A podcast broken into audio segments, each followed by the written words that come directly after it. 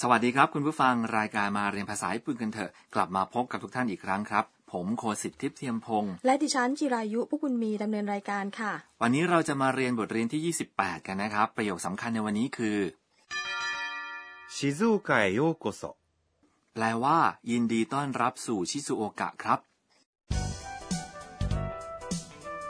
ตัวละครหลักในบทสนทนาของเราคือแอนนานักศึกษาจากเมืองไทยนะคะ วันนี้เธอไปเที่ยวเมืองชิซูโอกะกับซากุระเพื่อนของเธอ โดยมีเคนตะ ลูกพี่ลูกน้องของซากุระไปรอรับทั้งคู่ที่สถานีรถไฟค่ะ ไปฟังบทสนทนากันครับ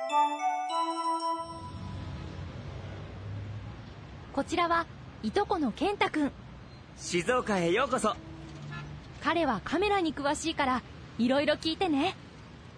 どうぞよろしくお願いしますアンナちゃんかわいいな ไปฟังคำอธิบายกันครับซากุระแนะนำเคนตะให้แอนนารู้จักครับ こちらはいとこの健太くん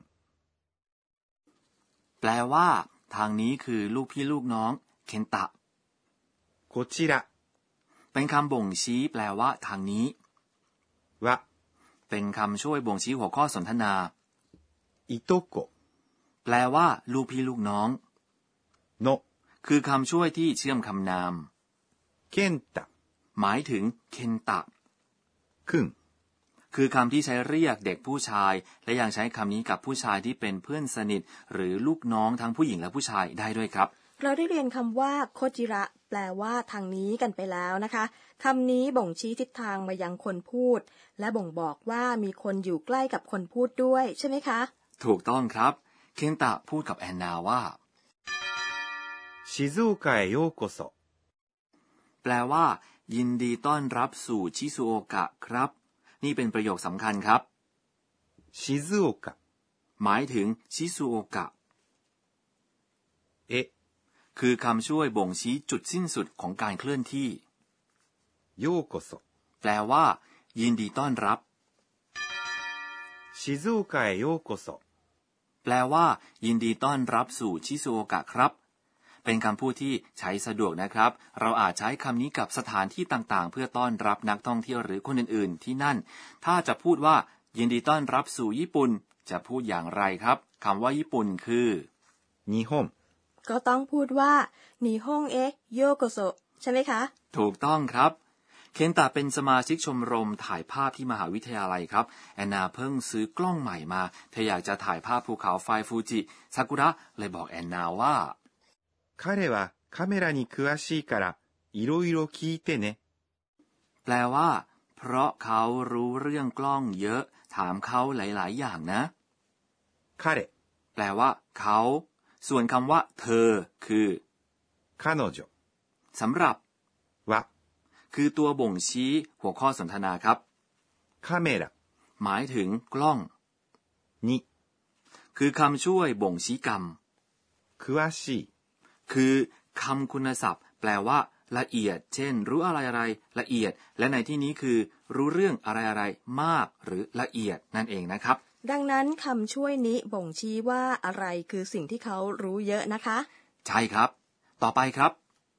から แปลว่า เพราะ เป็นคำช่วยบ่งชี้เหตุผล ในบทที่ 9 เราได้เรียนกันไปแล้วนะคะว่าขระคือคำช่วยบ่งชี้จุดเริ่มต้นของเวลาและสถานที่ ดังนั้นคูจิขระ แปลว่า จาก 9 นาฬิกา นอกจากนี้พูดว่าขระด้วยนะคะ เมื่อเราพูดถึงเหตุผลว่าทำไม ใช่หรือเปล่าคะ ใช่แล้วครับ 彼はカメラに詳しいから แปลว่า เพราะเขารู้เรื่องกล้องเยอะ いろいろ หมายถึง หลายอย่างหรือหลากหลาย 聞いて คือรูปเทะของกริยา 聞きます แปลว่า ถามหรือฟัง เป็นวิธีถามแบบเป็นกันเอง หรือแนะนำคนอื่นให้ทำอะไร ถ้าพูดแบบสุภาพก็จะพูดว่าคีเตคุดาไซโดยเติม ください ที่แปลว่า กรุณา หลังคำว่าคีเตะถ้าใส่คำช่วย ね ไว้ท้ายประโยคก็จะทำให้ฟังดูเป็นกันเองมากขึ้นครับ เนะทำให้ฟังดูอ่อนโยนนุ่มนวลขึ้นด้วยค่ะ แอนนาพูดกับเคนตะว่า どうぞよろしくお願いします แป แปลว่า ขอฝากเนื้อฝากตัวค่ะ どうぞよろしくお願いします。 เป็นวิธีพูดแบบสุภาพของประโยคต่อไปนี้ครับ よろしくお願いします。 พูดประโยคนี้เมื่อแนะนำตัวกับคนอื่น แต่พูดประโยคนี้ได้เช่นกันหลังจากขอให้คนอื่นทำอะไรให้เราด้วยนะครับ คำว่าโดโซทำให้คำพูดขอร้องมีความสุภาพมากขึ้นนะคะ ครับ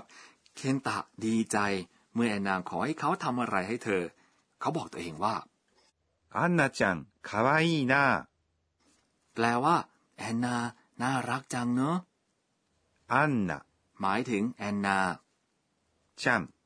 คือคำต่อท้ายชื่อของเด็กเล็ก ๆ อาจใช้คำนี้กับชื่อของเพื่อนสาวๆที่รู้สึกสนิทสนมครับ かわいい เป็นคำคุณศัพท์หมายถึง น่ารัก なあ。 คือคำช่วยที่ใส่ไว้ท้ายประโยค เมื่อพึมพำหรือพูดกับตัวเอง อืมอาจจะมีเรื่องราวหวานชื่นเกิดขึ้นนะคะ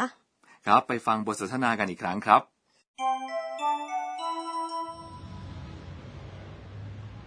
こちらはいとこの健太くん静岡へようこそ彼はカメラに詳しいからいろいろ聞いてねどうぞよろしくお願いしますアンナちゃんかわいいな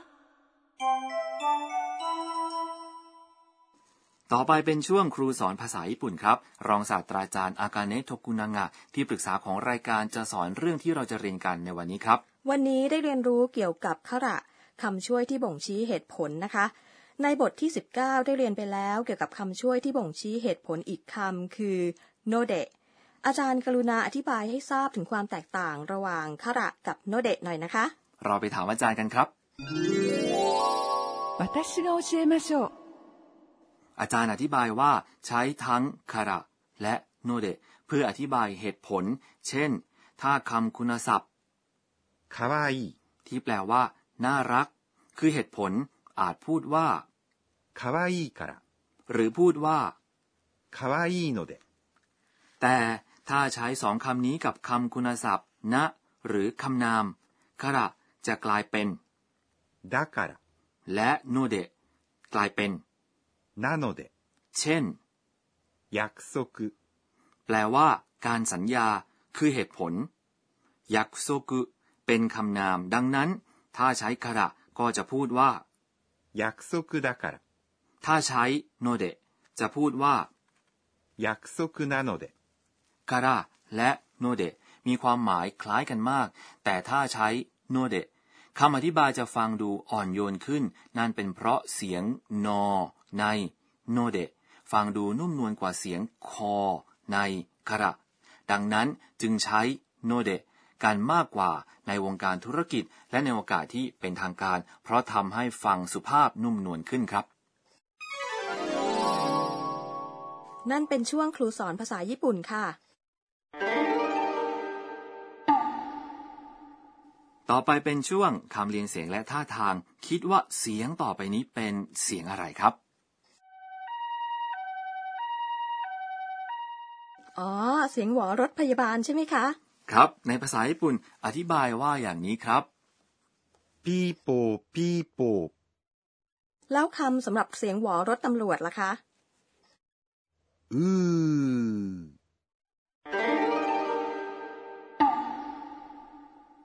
นั่นเป็นช่วงคำเรียนเสียงและท่าทางครับ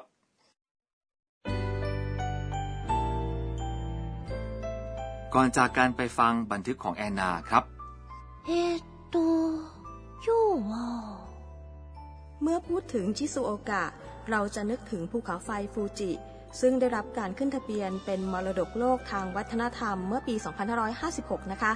ดิฉันจะขอให้เคนตะสอนการถ่ายรูปมุมสวยๆ ของภูเขาไฟฟูจิค่ะ คุณผู้ฟังชอบบทเรียนที่ 28 ไหมครับ คราวหน้าแอนนากับเพื่อนๆ จะขับรถไปเที่ยวชมมุมสวยๆ ของภูเขาไฟฟูจิกัน สำหรับวันนี้ สวัสดีค่ะ